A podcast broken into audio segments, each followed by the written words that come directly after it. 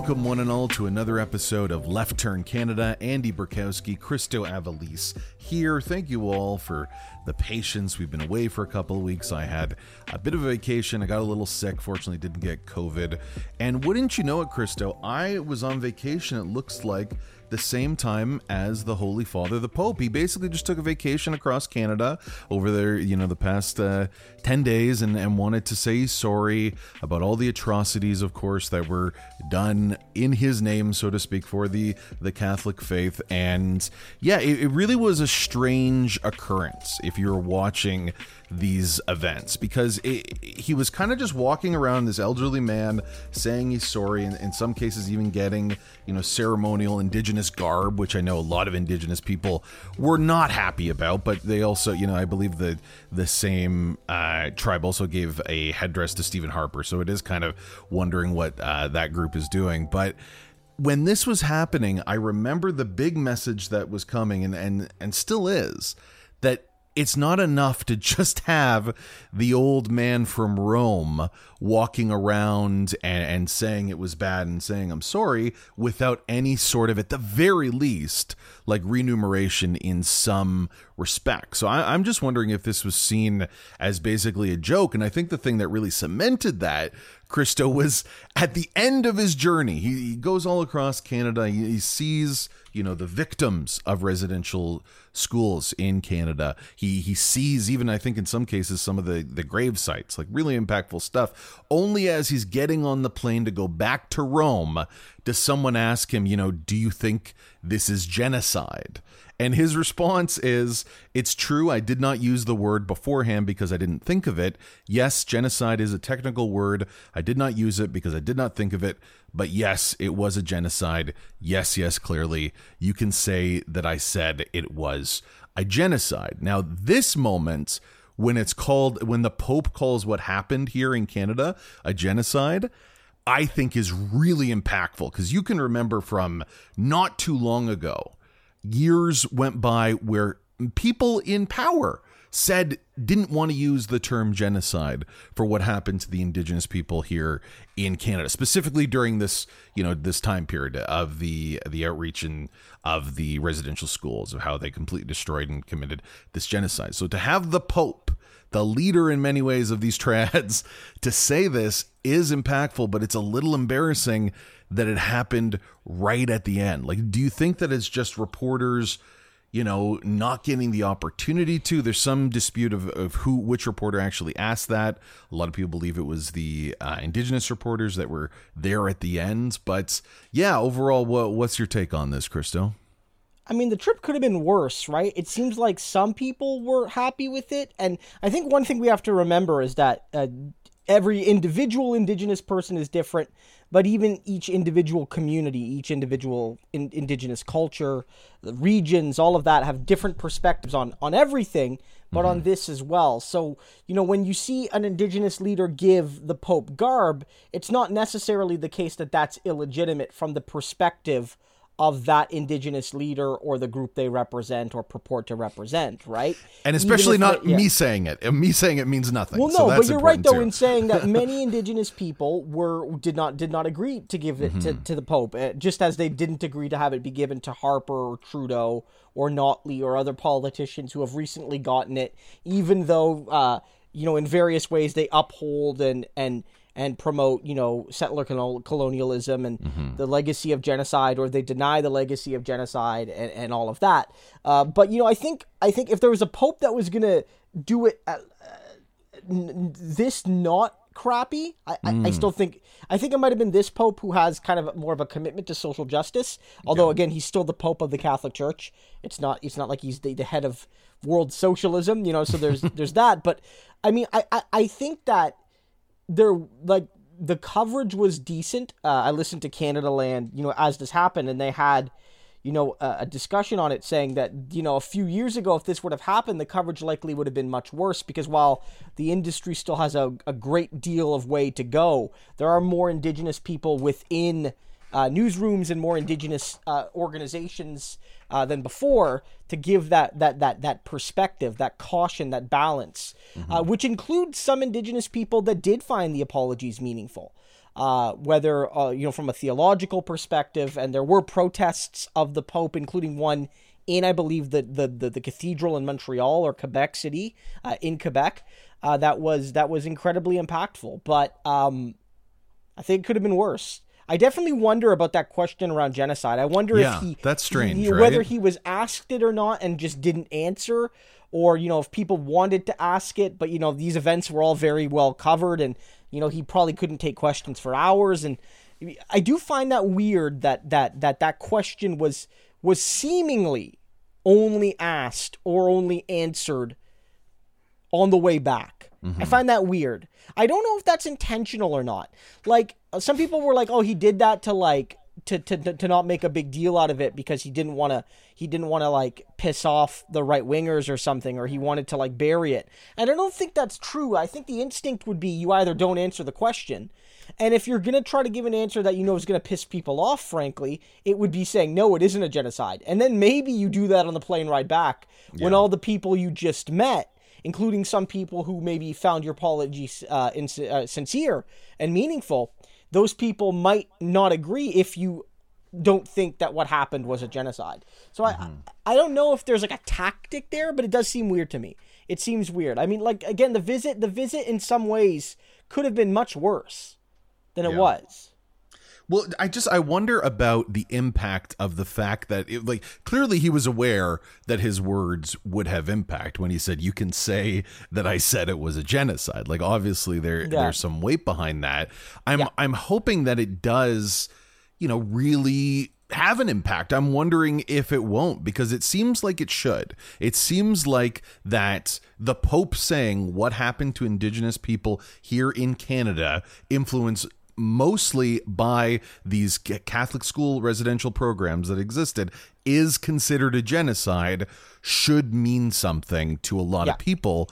But I, you know, maybe the timing of it uh, hurts that a bit, like you were you were indicating. I just I haven't felt as much of an uproar from that moment as I thought we would. And the thing that scares me, Christo, is that maybe we're just in such a hell world that even the people that would deny it are just saying, like, "Oh, yeah, it was a genocide. Yeah, that was rough. Let's move on to the next terrible thing that's happening." You know, like, there isn't that reverence for this move, whereas five, ten years ago, this would be the the biggest story for for weeks at a time. And there might even be momentum behind this. I'm not seeing the momentum behind this. And I think at last check, we're in the, if we're not in the tens of thousands, depending on how you your criteria is, of these gr- graves that were found. Like, it's just, it's an absurd amount of number, an absurd injustice, absurd genocide that took place. And now that the Pope's saying it, like, I, I just, I haven't seen the momentum around it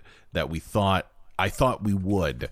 And uh, yeah, that's that's a little upsetting, because it kind of feels like he he like, what else can Indigenous people ask of the Catholic Church now that he's done this? He didn't do the thing that I know we've seen a lot. The doctrine of discovery, I don't yeah. believe he. Yeah, and that's a big one, because that was the the basis in many ways for, you know, going all the way back to the the the, the time where the, the popes basically said, like, these lands are basically, like, you know, it's free, it's, it's you know, the meme, it's, it's free real estate, right? Like, you know what I mean? It's like, these lands are effectively unceded uh, in the sense that they're not held by Christian people, yeah. uh, and you have a right to take these lands. And some popes, it's their doctrine more, too. Like, it is, yeah, it's an important text. Exactly. And I mean, religion. They literally, at the time, they literally divided the world, Uh, or at least the, the the what they you know what they thought of the the unexplored world, between Brazil and or between Portugal and Spain, and they mm-hmm. said, you know, on this half of the Atlantic, like, that's Spain's land, and on this half of the Atlantic, that's Portugal's land.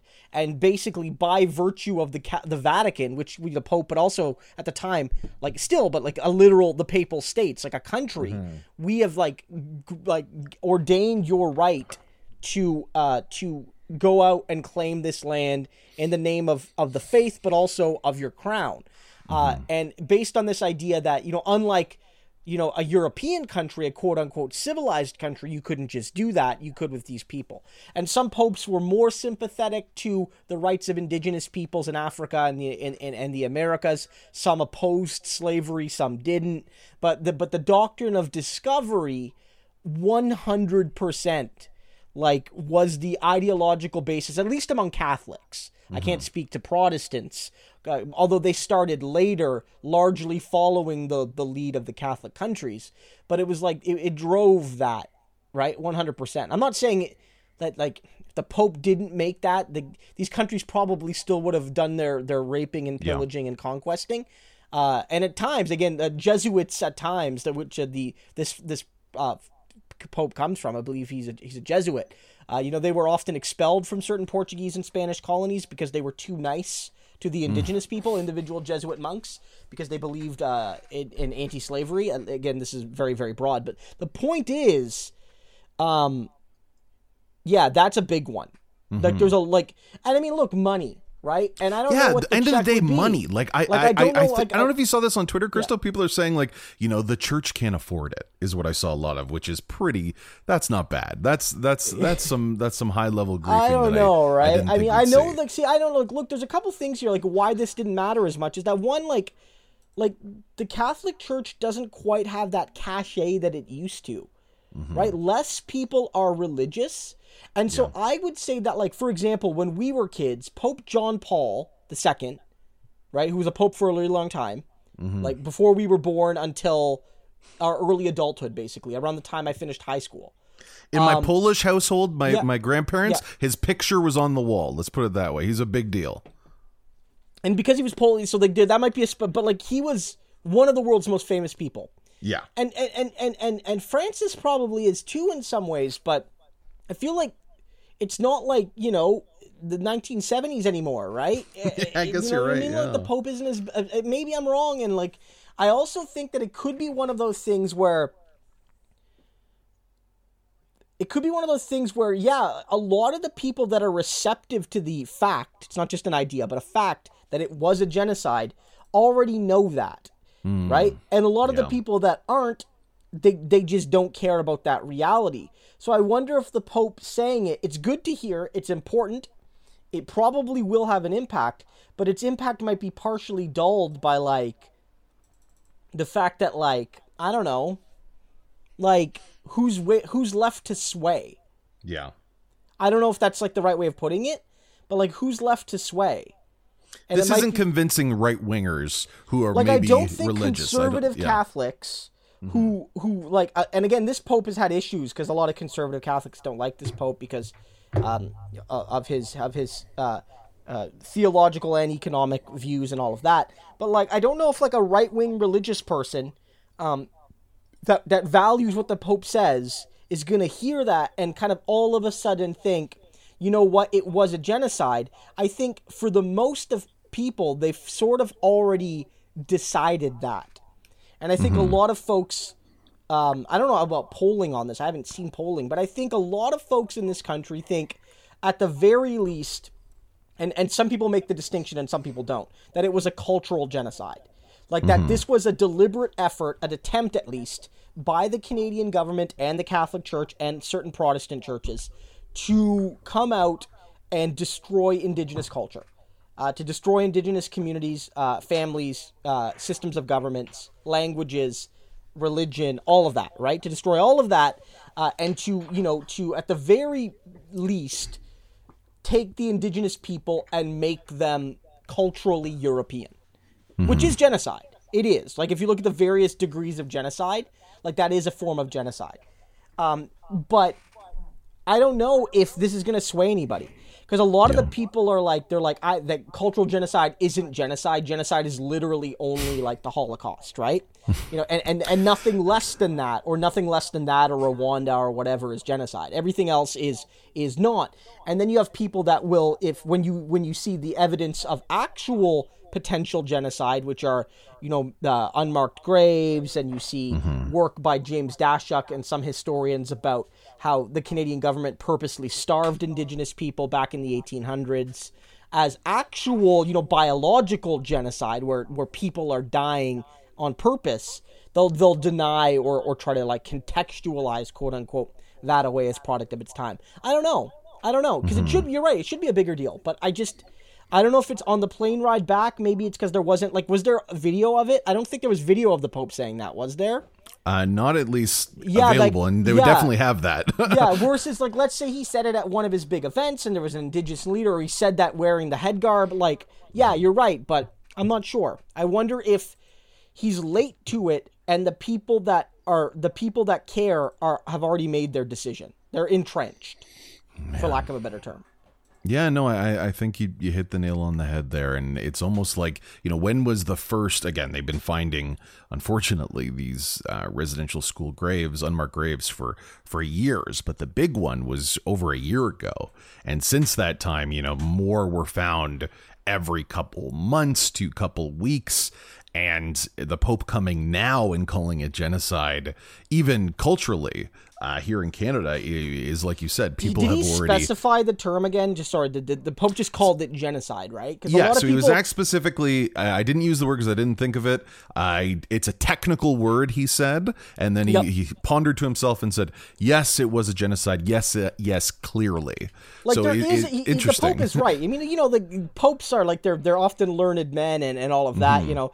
Like, there is a uh, a definition, right? Like, there's like there's a, a kind of general view, but like I believe there there is a U N definition, mm-hmm. right? And it, it, it includes the following, and I believe this was adopted in the nineteen forties or something. And the, the original definition was like killing members of a group, causing serious bodily or mental harm to members of the group, deliberately inflicting on the group conditions of life calculated to bring about its physical destruction in whole or, or in part, imposing measures intended to prevent births within the group, or forcibly transferring children of the group to another group. I mean, mm. at the very least, residential school, bam, it's genocide. Yeah. Easy, and this does easy. not specify cultural, biological, political, whatever. Right? Mm-hmm. So at the very least in Canada, you could say killing members of the group, obviously, but like, let's just say they meant that to be the Holocaust, whatever. Causing serious bodily or mental harm. We could probably include that one, obviously. Uh, deliberately afflicting on the uh, conditions of life to bring about physical destruction. Uh, at least at part in Canadian history, you could certainly argue that the Canadian government purposely starved at least some indigenous communities, either as a form of clearance to clear them off certain lands or as a tool of discipline.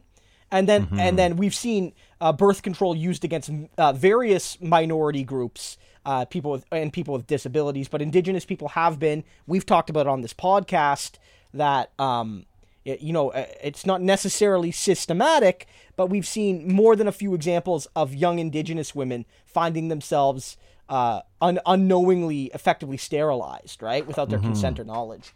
Um, and then finally, the biggest one, obviously, uh, removing children, like the sixty scoop residential schools, like yeah. that's the, that's the biggest one in Canada, and it's genocide. So the Pope might have honestly been thinking, like maybe just in his head, like I know what, like I'm the Pope, I know what the yeah. five rules of genocide are, and clearly at least at least two of these are bang on, and the mm-hmm. other three are are at the are are, are close to being bang on too.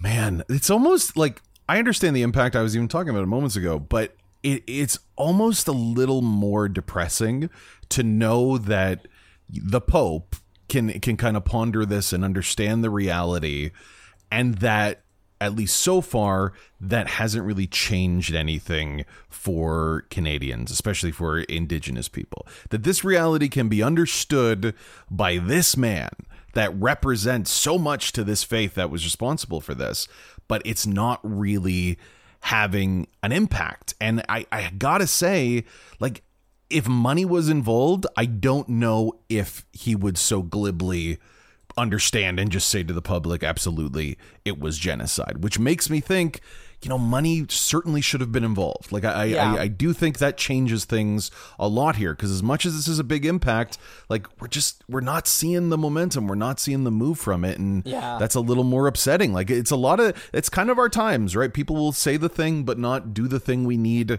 so that we don't die, which yeah. I kind of want to do as a segue into our next talk about inflation. As we all know, everything around the world costs a hell of a lot more.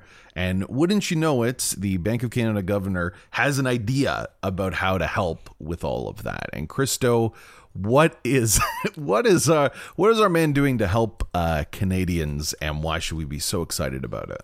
Well, he has uh, gone out and, and made a very clear ask to Canada's mm-hmm. employers, which is basically to stop workers from earning more money, right? Thank this, God. Yeah. Right? Because, like, the, so the Bank of Canada is not technically, it, it's, like, look, there's a whole debate, but it's not like a quote-unquote political position. The Bank mm-hmm. of Canada is different than the Minister of Finance, right? The Minister of Finance is a member of Parliament, usually. They're elected. You know, that's Chrystia Freeland. They have a riding. They're appointed by the Prime Minister. And their job is to, to, to run the budget of Canada and all of that. The Bank of Canada is there to handle the currency of Canada, like the, the supply of money, interest rates, things like that. And they are appointed by, by elected officials, but it's expected that they're they're somewhat disconnected from politics. And so there's been a lot of debate about how Pierre Poilievre has, has is trying to politicize the Bank of Canada, saying he's going to fire him or tell him what to do, and, and all of this and all of that. And that's maybe a little bit beyond this, and neither uh, neither uh, Andy nor I are, are macroeconomists, uh, so we're not yeah. experts on that. But what I can say is that he's certainly getting political here. Right? Like, mm-hmm. like, and I just want to read, this is part of an op-ed from the uh, president of the Canadian Labour Congress, which is the, the, the, the umbrella body for, uh, uh, not all Canadian unions are part of it, but a majority of Canadian union members are a member of the Canadian Labour Congress. Uh, and it basically says here, the spotlight is shown brightly on Bank of Canada Governor Tim uh, Macklem, Tiff Macklem this year, uh, landing him in center stage in Canada's ongoing inflation drama. Because again, one of the goals of the Bank of Canada is to keep this, the, the value of currency stable, right? Mm-hmm. And so just to say that generally countries like Canada, mature economies, you want inflation to be two to three percent, right? You know what I mean? Mm-hmm. You want inflation to be not zero. Uh, uh, you want it to be somewhere around two percent, maybe three in some cases, ideally two, because you want the money supply to grow because your population is growing. And even just psychologically, people have an expectation that wages and things are going to rise over time. But you don't want inflation to be too high because that that that can be that can be difficult for the economy to manage. Uh, mm-hmm. And so what one the tools he does have are things like interest rates, right? So yeah. Macklem has been the you know, the face of monetary policy, blah blah blah blah blah. Um, you know they they've been talking about how um, they've been talking about how he's fighting with Pierre Poilievre, but this is what he did. He actually sat down with with uh, with companies the day after the Bank of Canada raised rates by one hundred basis points, which basically is like a one percent increase. This is why maybe you've seen this talk about house prices are are, are maybe going to start falling. One of the reasons is that interest rates going up makes it harder to borrow money. Um, Macklem uh, went to a business lobby group and urged them to hold the line on wage costs. Despite wages lagging far behind inflation, he warned the Canadian Federation of Independent Business not to build higher wages into contracts with their employees. This shocked many. Surely it is not the role of Bank of Canada to undermine the collective bargaining power of workers, just as it is not the role of Canadian unions to weaken the bank governor's ability to set monetary policy. So basically, the Bank of Canada's head, and maybe, I don't know if he was... Maybe he was speaking on his own capacity, but I don't think such a thing exists. Yeah. When he's discussing macroeconomic policy while he's the head of the Bank of Canada. It's not like he's retired. Um, he's basically going out there and saying, we need to control inflation, and the way to do that is for wages to stagnate. Wages need to stagnate. Oh, and this really just outlines, and this is something I covered on my my research into Pierre Trudeau. I don't know how many people, may actually, the, the average listener of this podcast might have actually read my book more than the general population. There you go. But my research on it was was very much based on this idea that inflation was a real concern in the nineteen seventies, and it was much worse than it is now, to be to be clear. But it was also a, a kind of cudgel that governments all over the Western world used against workers. That workers were actually, and if you've seen those famous charts, where from like nineteen fifty to like nineteen seventy-three or whatever, pro- as productivity and profits rose, wages actually kind of rose at the same rate. Like companies mm-hmm. were doing good, but workers were too.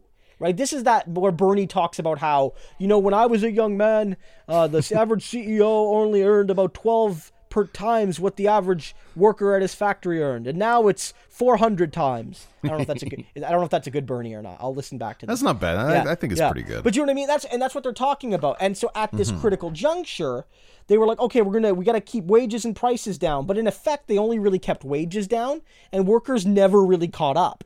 Right? They never really caught up. And mm-hmm. so a lot of this discussion, in some ways, uh, in both Canada and the U S, is that look. They don't necessarily know if these policies can actually affect inflation. But what they that, do know is... Christo, is, say that again. Chris, Chris, that's yeah, really important. Yeah, like, they don't know that's... if these policies can actually... So, like, raising interest rates does usually have a downward effect on on inflate, like on, on, on the value of currency. Because mm-hmm. if you raise interest rates... makes money more expensive. That's the simplest yeah. way to put it. Money is more expensive. Like if you're bo- if you're whether you're an individual or you're a business, big and small, if you're going to go out and get a loan to buy a new widget maker for your factory and it costs a million dollars for the machine and you got to get nine hundred thousand dollars of a loan, a higher interest rate makes that machine more expensive. The money mm-hmm. to buy it, right? Cuz you got to get it from the bank. Yeah, you know, your house Uh, your house might become houses might be too expensive for you at a given price if the interest rates go up even a little bit, right? Things like that. Yeah. Uh, all of that is so it it says it, it slows down things uh, in, in that way. But if the if the if the if it's being driven by global effects and if it's being driven by supply chain issues and scarcity issues in some cases, then higher interest rates won't necessarily have a major effect. But what they yeah. often do, and you and this is a stronger correlation in some cases, is that higher interest rates can correlate with higher unemployment rates. And mm-hmm. so Elizabeth Warren and Bernie Sanders in the United States, and some people in the N D P here as well, have said to the, you know, when they're questioning in the United States, that their their Bank of Canada is called the Federal Reserve, right? But it's the same thing where it's like a quasi-separate body. It's different from the The, the the Treasury. Like there's the Treasury yeah. and then there's the Fed. In Canada, we have the Ministry of Finance and the Bank of Canada, right? Uh, and so Warren said to him, like, you, well, this might not affect inflation, but what it will do is increase unemployment. And that's the goal here. It's very clear that the Bank of Canada, whether it's because they want to control inflation or whether it's that they, they just want to help create a more friendly capitalist economy, what a lot mm. of these people are realizing is like we need to crush workers. Like that's basically yeah. where we're at. We need to crush workers. Workers right now have too much bargaining power. That's effectively the position that these governments find themselves in. Workers have too much bargaining power. And there's a bunch of reasons why workers have too much bargaining power, but the biggest one is often in, because we haven't seen like a sharp increase in unionization rates, we haven't seen a sharp increase in better labor laws, right? Mm-hmm. The biggest one is that there's there's there's there's there's there's less jobs, or there's more jobs yeah. relative to the amount of workers. And yes. so especially in certain industries, like say service industry, uh, people can quit and get another job, whether they can leave the service industry for better paid, you know, uh, more dignified or, or work that's treated as more dignified work and say, you know, uh, get, get a white collar job or whatever, or whether they could just move from working at one bar to another bar because the other bar gives them better hours and better wages and uh, the tips are better, or the, the, the, the place is nicer to work, whatever. Mm-hmm. Like this can uh, have an uh, uh, uh, upward pressure on wages. And so effectively what they're saying is, let's raise interest rates to help spur higher unemployment. And let's ensure that all employers sort of get together and team up, almost like societal-wide collusion, and mm-hmm. not raise wages. Because if we do both of these things, we might actually get inflation down, which is a goal, but critically, we'll crush the workers. Like, that's what this is largely about. Like, because yeah. they know they can do that. Right, and, and if so they here, don't do that, that's the bigger issue. It's not only yeah, about crushing the workers, but if well, they because don't, because it, it might yeah. have an effect on inflation, but it certainly will have an effect on profits and "quote unquote" global comp- competitiveness. I mean, this was Pierre Trudeau's argument. Pierre Trudeau would say to the Canadian workers, he would say, "We have to keep your wages down. It's for your own good. We got to keep your wages down because every time you get a raise, it hurts the the the, the poor senior citizen who's now their their their their their their fixed income won't go as far. And for every time you get a wage, a worker in the United States or Europe or the especially the developing world, which, you know, that was just at the beginning of outsourcing, right? Mm-hmm. You know, in the seventies and eighties, right? Like, they're going to get an advantage on us. So Trudeau said, no, we don't need higher wages and less hours. We need longer hours, less wages. Canadian workers mm. need to work harder for less, and it'll be better for you. Like, that was the argument, right? Like, the argument was, like, Canadian workers had to become leaner and meaner to yeah. lower inflation and be more competitive. And that's effectively what's happening right now, right? Mm-hmm. That's effectively what's happening right now. They're trying to make the same argument that um, the only way to get this done um, is to crush the workers. It'll help with inflation, maybe, but we know that it serves other economic goals. Like, the Bank of Canada, again, it's not supposed to be a political organization. It's not. Mm-hmm. It's supposed to be strictly concerned with keeping the currency and the, the supply of money stable. But insofar as it's created like that, it's often seen as serving the interests of capital. So I got a question for you, Christo. Looking back at, you know, when this same sort of bargain was put to the Canadian people in the seventies by Trudeau, the response to that then versus the expected response to that messaging now, because absolutely this is being said by the government of Bank of Canada, but there's a lot of this rhetoric going through North America and the United States. This is absolutely narratives that are being built. Do you think that, you know, people now or can recognize maybe the the grift here because things feel at least so much worse, even if inflation isn't technically as bad as it was during that time? Things certainly feel worse. Do you think that more people will agree with this idea that was sold, that is being sold to them now? Or do you think that maybe, you know, because the material circumstances are so barren here, because it is so yeah. bad in ways that, like, just wasn't, just didn't exist even at that moment. It just isn't the same sort of thing. Is that going to work again, I guess? You know, at the time, and, and look, the moves that Trudeau made, the Trudeau the the, the first, Trudeau mm-hmm. the elder, if you will, uh, made were far more extreme in some ways. Yeah. Like, if we're being honest, Trudeau created uh, really three major anti-inflation efforts in the late sixties, early seventies. During his first government, he created the Price and Incomes Commission, which was a kind of voluntary thing where uh, they wanted to get union leaders and big businesses to kind of pinky swear not to raise prices more than like five percent, and for workers not to bargain for more than five percent. Keeping in mind, inflation at the time was, was more than five.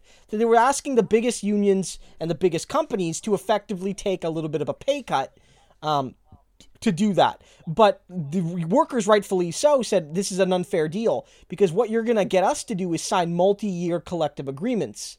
And what you're asking companies to do is to just say, I guess we'll promise not to raise bread prices for the next few months. But they could just not keep that promise, right? Yeah. They're not forced to sign a contract with, you know, the government or even with bread the grocery stores to promise to not raise prices for the next five years or something beyond five percent a year or whatever, right? Uh, and mm-hmm. so that didn't really go anywhere. And then in the mid nineteen seventies, he created the Anti-Inflation Board, which uh, had to go all the way to the Supreme Court and was one of the biggest economic interventions since World War Two, which effectively banned meaningful collective bargaining for three years. It, it created a, a an absolute cap for most workers what for what they could demand in either in all unionized cases and in even in non-unionized companies above a certain size. Workers were prohibited by law, by federal law, from getting a wage increase above a certain amount. There were certain carve-outs for certain industries, and often the poorest workers were exempt. And but but in general, it was a, it was a big cut to workers. And critically, that actually intervened intervened on provincial labor law.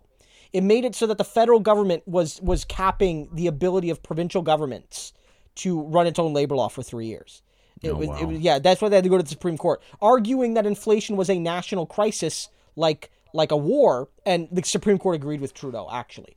Uh, and so for three years, in in effect, that that existed.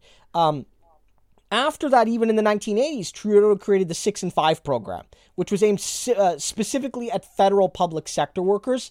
But many governments and employers in solidarity, in the employer class solidarity, jumped on, uh, saying that even when collective ag- agreements were already negotiated, they were they would be superseded, and uh, Trudeau would not give a wage uh, more than six percent in nineteen eighty-two. And more than five percent in nineteen eighty-five. Again, keeping in mind, at the time, inflation was often above ten percent. So mm. these were all efforts aimed predominantly at affecting workers. Now, the Anti-Inflation Board technically controlled prices, but like, and you could read my book on this, there are all sorts of ways that that didn't actually work. And even within earners, uh, professionals like doctors and lawyers and, and a lot of white-collar workers in corporate Canada found ways of getting around this through bonuses and whatnot, whereas your wage earner, you know, at a factory had almost no way to get around the Anti-Inflation Board increase. Uh, and so all of these were created. Uh, in general, I mean, Trudeau, uh, Trudeau, you know, I think had support for a lot of this. Mm. I don't know if Canadians right now perceive workers as as as strong as they did in the nineteen seventies, whether it's oh, reality or whatnot, point. Right? I I don't know if the prevailing wisdom right now is that workers are causing inflation. The thing right now that, like, if if the, the right-wing narrative isn't big bad unions are causing inflation, right now at least, right now. Mm-hmm. They they will use that argument if they come in power and workers go on strike. Like, they'll one hundred percent make that argument. If, yeah. like, let's say uh, federal uh, federal work, or like uh, public servants go on strike, or like a, like auto workers or whatever go on strike, they're going to make the inflation argument, one hundred percent. But I, I, I feel like the narrative now is like, oh, government spending is doing it. Mm-hmm. The government is spending too much money. This, you've heard this from both uh, conservatives and Republicans. Oh, Biden's inflation uh, bill was too big. It's going to cause inflation. Uh, you know, they don't know how to run an economy, gas prices, blah, blah, blah. They haven't mm-hmm. focused on attacking workers right now. Maybe uh, right-wingers have looked at the polling and they, they, they don't find that as convincing. But Trudeau aimed squarely at workers. That was his... his thing. Unions are causing inflation. Unions are, are being, uh, in a sense, parasitic by demanding too much higher wages, and they're hurting the country and they're hurting the poor. And I'm going to stand up for these people against the big bad unions. And Trudeau even trotted out that whole, you know, there was a time where unions were small and weak and now they're big and strong and maybe they need to be controlled a little bit. Like that argument you hear from everyone all the time. Like, unions twenty years from before the time we're talking were good. Unions yeah. now corrupt. Right? Like, you know what I mean? Like, that's always the argument. You can go back to, like, nineteen ten and read newspapers yeah. that say, oh, unions in the eighteen eighties were great. They were just fighting for the common working man. Now they're big and bureaucratic, and, and they want they want unreasonable demands, like workmen's compensation, right? You know what I mean? Like, mm-hmm. things like that. So I don't know if it's going to be as effective this time, um, but you're definitely seeing that push. And you're definitely seeing a co- collaboration between business, the government, and the Bank of Canada Uh, to see uh, controlling workers' demands as part of the anti-inflation strategy. one hundred percent. one hundred percent. It's, I'm just wondering again about just the, the general uh, disassociative narratives that are being built. The idea that we can solve this in the same sort of ways that we were told we could solve it in the seventies. You know, this idea, even if it's not true, that, you know, we just need belt tightening and everything will be okay. If that messaging is being said to Canadians, I'm wondering if it will be, you know, the audience that's supposed to listen to it and believe in it, maybe, you know, centrists and, and right wingers in this country will support that and just think, yeah, that that makes sense. That'll help us because maybe simply because the, you know, the, the governor of the Bank of Canada is saying as such, you know, so I, I wonder if it will have that impact because clearly that's not what's happening. So, yeah, let's see if uh, this will continue again. If he if it was just an offhand comment, doesn't really seem like it. Uh, speaking of money, let's continue with these. I mean, one of the concerns segues. Is that it's not oh, that he it said it this time. It's that how how often does he say this where, like, there maybe isn't a reporter in the room or something yeah. to, to hear it. And that's and that's the thing, right? Like, they no. definitely believe this. Like, this yeah. is absolutely a strategy. This is something that is yeah. understood. Like, you just talked about the legacy of this in, in governance and how it's almost like a required means of controlling us yeah. when clearly we need something else because people are suffering. It's just, it's the class. I don't know how many times I've said that on this podcast, that we need something else because people are suffering. We're getting fed the same sort of pablum that's been killing us for a long time, but because things are worse, it's killing us just a little bit faster. I, I was talking before about money. Wouldn't you know, Pierre Poilievre is doing quite well. He's, he's absolutely seen as the front runner for the Conservative leadership here in Canada federally. But w- did you know that he has actually earned in one quarter of fundraising more money than all of the other participants put together, and even more money than... Uh, what's his name?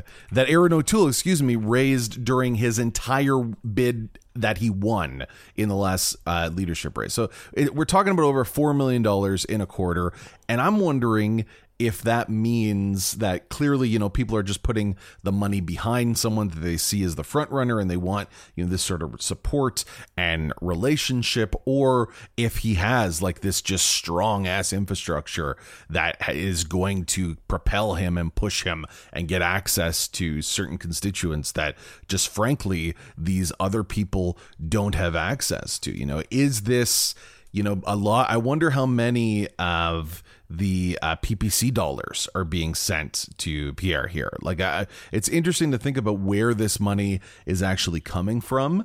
And what, I actually have a question uh, from our Discord audience. If you want to join, please go to patreon.com slash Left Turn Canada, just a buck a month, and you can ask us questions. This one is from Manny that is posing the question, what will happen if Pierre does win, Pierre Poilievre wins, what will happen to the P P C? Will that mean that the Liberals will try to capture the Red Tories? Do you think this will move the Overton window free for the N D P to swing left rather than needing to compete for centrists? So kind of a big one here. Uh, yeah, Christo, what do you think? Yeah, I mean, well... Well, what will happen if we wins? I mean, that's like a big discussion, right? I mean, and it'll, that obviously depends on what kind of win. If you look at the polling now, the polling is kind of leaning towards maybe a conservative minority, but they would need the support of the bloc, and even with the bloc's support, they would only be like at one hundred seventy-three seats. Uh, and so they would need basically the bloc's support on, on, on, on almost their entire agenda. And the bloc, you know, is idiosyncratic, and so there might be some things they could get a deal with on the bloc, but... not everything. Um, so that'll obviously matter. Like, what kind of win Poilievre gets if he wins? Is it a minority? Is it a weak minority? Is it a strong one? Um, what the polling has often indicated, and a lot of this is still kind of hypothetical because he's we still don't know who the leader is going to be. Although it's going to be him. He's he's going to win. But like it's it's mm. it's it's we we it's still not done yet, and we're nowhere near an election. So voter behavior might change. But it looks like, if you look at the polling, when Poilievre is plugged in as P P uh, as as conservative leader, the P P C numbers do decline quite a bit. And I think what that's showing is that when Charest wins, uh, again, he won't, but when he does, hypothetically, the Liberals do a little bit worse, um, but the Conservatives are in general are lower because there are more people shifting to the back to over to the P P C. I think that Poilievre winning would be a bit of a crisis for the P P C. It would they would they would need to have an issue that still animates them. Yeah, like the vaccine is kind of what made the P P C so relevant. The uh, vaccinations and, and masking and COVID in general. Remember, they ran that first election in twenty nineteen. Uh, Maxime Bernier was uh, in Parliament, although he'd never won his seat as a P P C er, but they had that yeah. they had their leader in the Parliament. Racist policy. Remember yeah. that was the racist. Yeah, platform. It was largely like racism and, and all of that, and and and you know they, they got a good amount of support. They did, but not enough to win anywhere, and he got trounced in his riding. And then it, you know, he thought, okay, they lost their only seat. Uh, the, the party's probably going to die, right? Like mm-hmm. most parties do, right? Like most third parties fail. Um. And then um, COVID happened. Mm-hmm. And especially under O'Toole, And even under Ford for a while and all of that, there was this sense that even conservative premiers were were following the science to some degree, even if only half-assed or quarter or third-assed. They were following it, but uh, it created this window for the P P C to be like, we're the only party standing for freedom. And a lot of people, whether they were leaving the Conservatives or whether they were just, uh, some left, left the Greens, or whether it was just people that were not even that engaged politically day to day in the in the traditional debates, but were really animated by this idea that they were losing their freedoms, however incorrect they were. It created this movement for the P P C. Now, again, they didn't win a seat, but they did gain quite a bit of votes. They won a good percentage of the vote. Yeah. Frankly, in a just Huge. electoral system, they should have some seats. Like, you know mm-hmm. what I mean? Like, like libs will, will, will, so many liberal monocles are shattering across the nation as I say that. But, you know, the, they're like, why do you want the P P C to have seats? It's like, yeah, if they get six percent of the vote, they probably should have at least a few, right? You know what I mean? Like, they deserve mm-hmm. a few. But, like, um, that was their issue.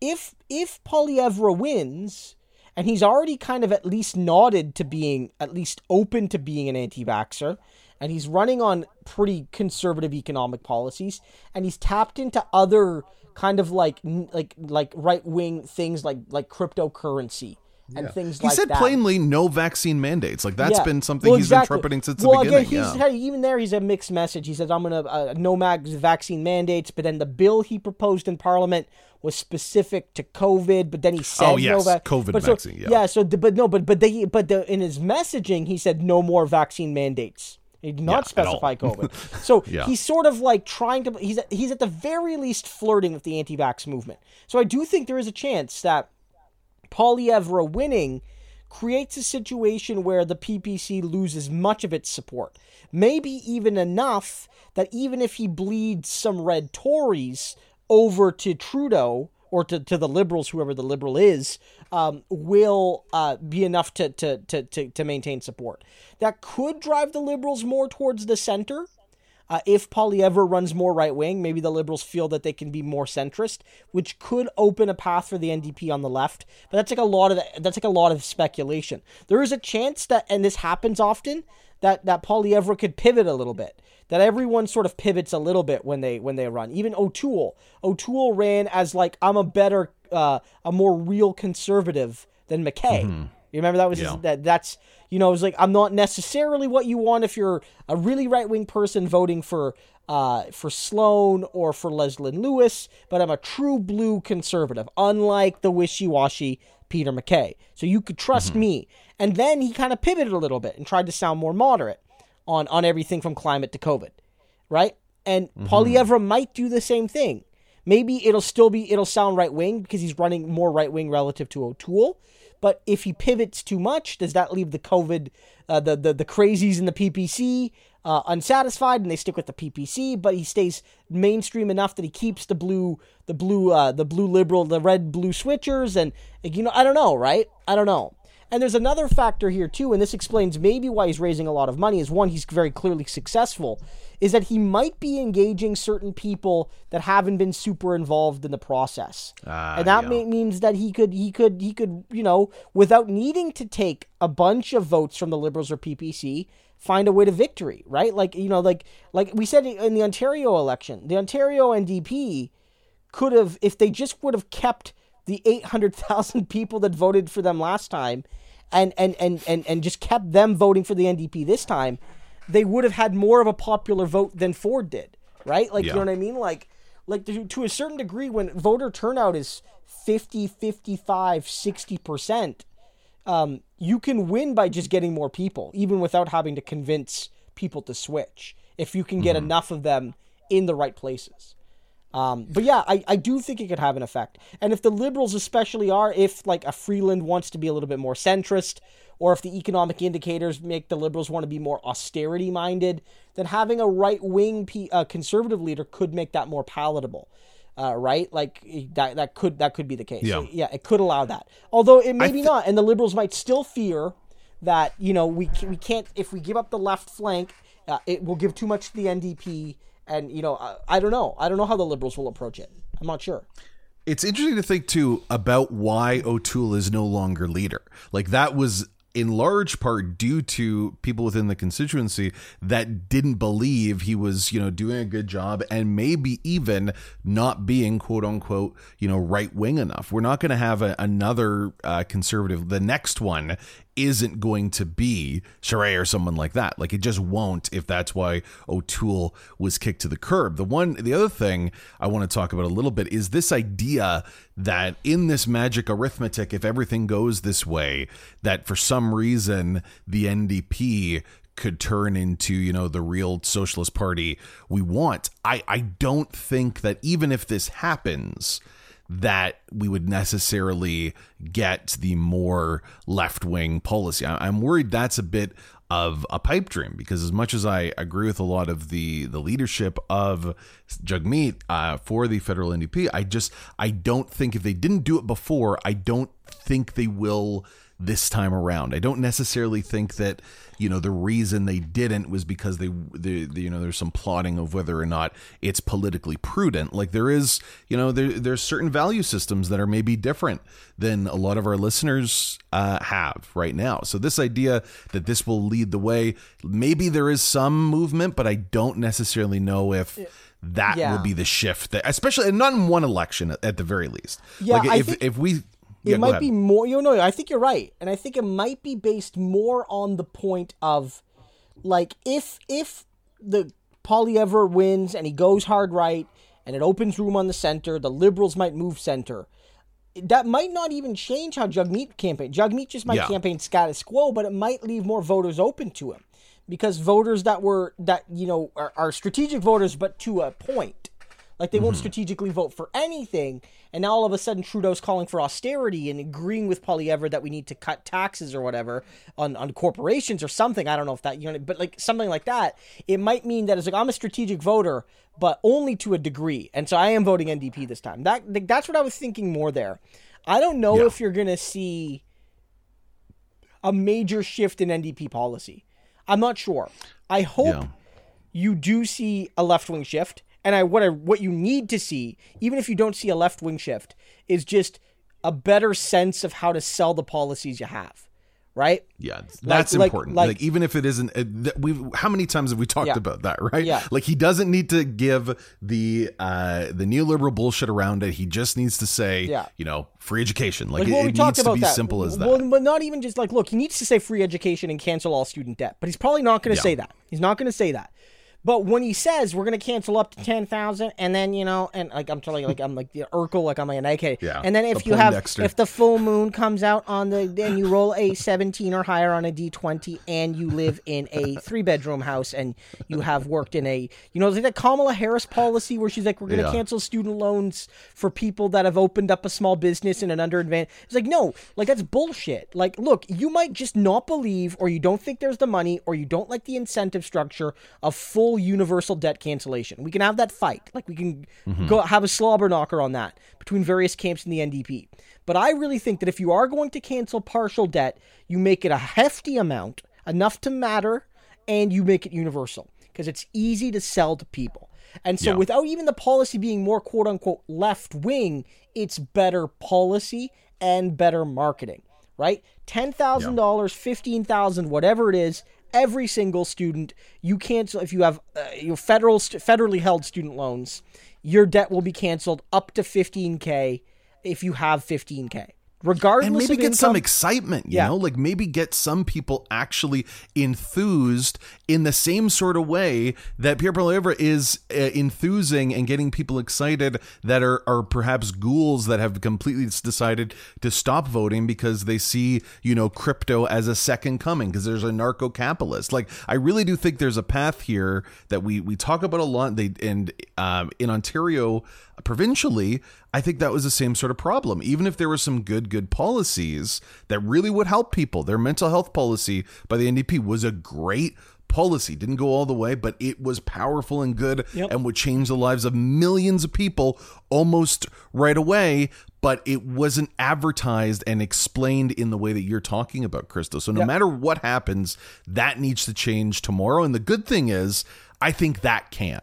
Like, even if there isn't a shift in um, an ideological shift in the way that we want, I do believe that maybe in this scenario, if this happens with Poilievre, that things could, someone could, you know, smack these people upside the head and say, yes, you need to say this more clearly. This is the time to do that. So that could be exciting. But in terms of a big Overton window shift by this move, I I don't really see that happening no. in one election here. No. I, I wanted to continue with this momentum. Another question from Tim B. We're sticking with federal politics. Should Elizabeth May be the next leader or co-leader of the Green Party? So this uh, follows a story from last week that May, some sources are indicating Elizabeth May, the former leader of the Green Party, is proposing a joint leadership model for the Greens. Uh, spo- sources who spoke on condition of confidentiality uh, told the C B C that May is proposing to run as co-leader, and apparently those sources within the Green Party were really caught off guard and weren't sure about this, which I think is kind of great. Like, I do wonder if this is maybe just, you know, Elizabeth May trying to push this because she's been this leader for so long and seeing her party, quote unquote, crashing and burning a bit, you could argue, in the last election. Uh, we only got a bit of time here, Christo. What do you think about this idea of the co-leader? And is like Elizabeth May, is she just seeing like this is her baby and everyone's fucking it up, so I got to take control again? I mean, in terms of co-leaders, uh, some parties have done that. Quebec Solidaire has done that at times where they've done the kind of co-leader system. Uh, it can work. I don't know how it would functionally work. I guess somebody has to run for premier, and so you make a decision at the time, like, or prime minister, right? Like, yeah. Someone's got to run for that, and maybe the expectation is that the other person will be deputy prime minister, maybe minister of finance or some high-ranking position, and you're sort of voting them for a quasi-team. But we don't have a vice, we don't have an American, you know, running mate system where, you know, we elect mm-hmm. a prime minister and, and deputy P M. Um, so I we've never seen that from a a, a party at the federal level. Like yeah. a, a large enough party to, to, to be consistently in parliament. So I don't know about that. I'd be opening to see. I'd be open to see how that would work. In terms of May running, I mean, I think it's a mistake. I do. Yeah. Uh, like maybe she had she, her time. It's yeah, done. Well, yeah, really. But maybe she shouldn't have retired when she did. If like, because mm-hmm. like I don't know, right? Because like, look, to, to be fair, the Greens had uh, under her leadership. Once she, they, they, they went from a party that couldn't even come close to winning seats, and they won a seat, I believe, two thousand eleven, and you know May made her seat a fortress. They've won a bunch of seats since. Uh, you can't. I know the parties aren't directly connected, but I don't think you can fully discount the fact that May's federal success helped the Greens in B C, in Ontario, in New Brunswick and P E I at the provincial level, where in some cases they've been able to win a lot of seats. Now they're the opposition in P E I. A lot of that happened when May, after Elizabeth May became federal Green leader and became a consistent voice in Parliament. Um, and so her leaving, and we talked about this, and I talked about this on uh, and, and wrote about this on YouTube and uh, and other and, and other spaces, but. You know, this is a, a kind of make or break moment for the Green Party, right? Like they could either, you know, find a new direction or or refine their direction into a successful way with a newer and exciting leader, or it could be this big crash moment. And it looks like it, it's yeah. more likely it's a crash moment right now. I mean, Annamie Paul was not successful. She did not yeah. win her seat. The Greens. There's no future. This idea of an eco-socialist yeah. Green Party yeah. seems further and well, further away. Well, especially with Lascaris really. saying he's not going yeah. to run. Um, you know, uh, the Greens lost a seat in the last federal election, and they were lucky they didn't lose two. Uh, one of the reasons they kept they, they they kind of pulled off that surprise victory because a Liberal at the last moment, too late to be uh, replaced. Um, was removed from the ballot because of sexual assault allegations or something along those lines. I forget what it was, but, you know, a very serious mis- misconduct issue uh, and kind of opened up him as the, the A B C alternative. If that allegation broke uh, even a few days later after advanced voting or a few earlier where the Liberals could have found some name to throw on there, he probably doesn't win. Greens it, it likely would have been down to one seat, which would have been May's again. Um, I don't, I don't know. I think that it's it's a it's a sign of the party's weakness. It's a real confirmation that it's the Elizabeth May party. Yeah. Right? It's and I think it's bad. Whereas if she stayed on, a lot of people would be like, man, she's been leader for a long time. Don't they need a new leader? But, like, they likely would have done a little bit better with her at the helm, I have to say. Yeah. Right? They would have done a little bit better at, at, at, at her at the helm.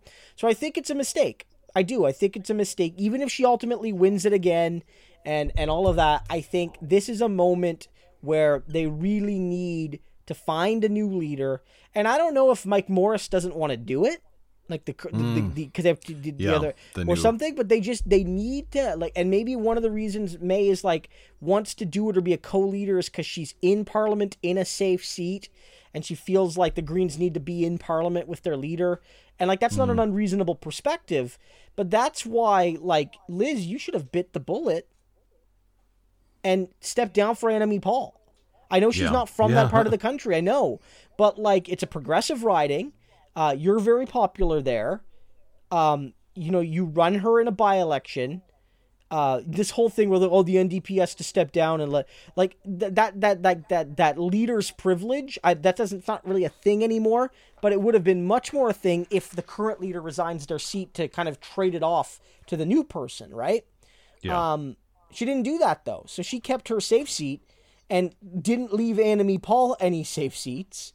And she, I think she made the wrong decision to run in Toronto Centre, but uh, I, I think that was not, that was especially, like she kind of, she did okay in that first by-election, but it's a liberal riding, right? It's a liberal riding, um, federally at least. Um, and um, yeah, I don't know. I think it's bad. I think it's bad, but like, I don't know who would beat her.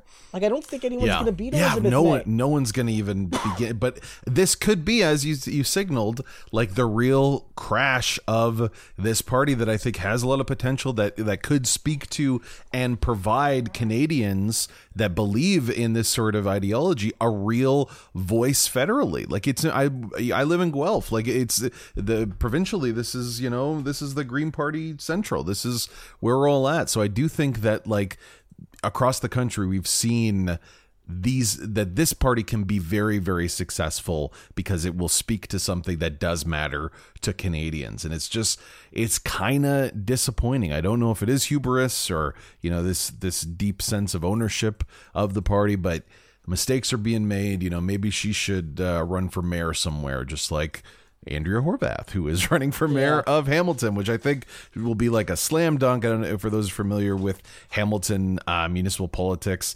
despite the area being uh, provincially and I believe federally pretty N D P and, and progressive, they have a long line of not so uh, mayors in yeah. in Hamilton that are, are pretty right wing and like pretty severe and have been for a long time. So we definitely uh, wish her luck in that endeavor. Moving on to to other things. Uh, yeah, before we go again, uh, apologies. We were gone for a little while. We're going to be back uh, week to week on this one.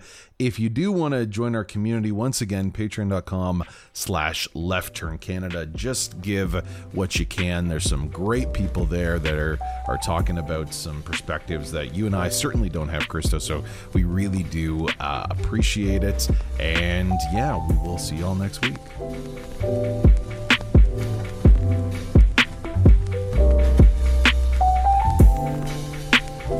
Thank you.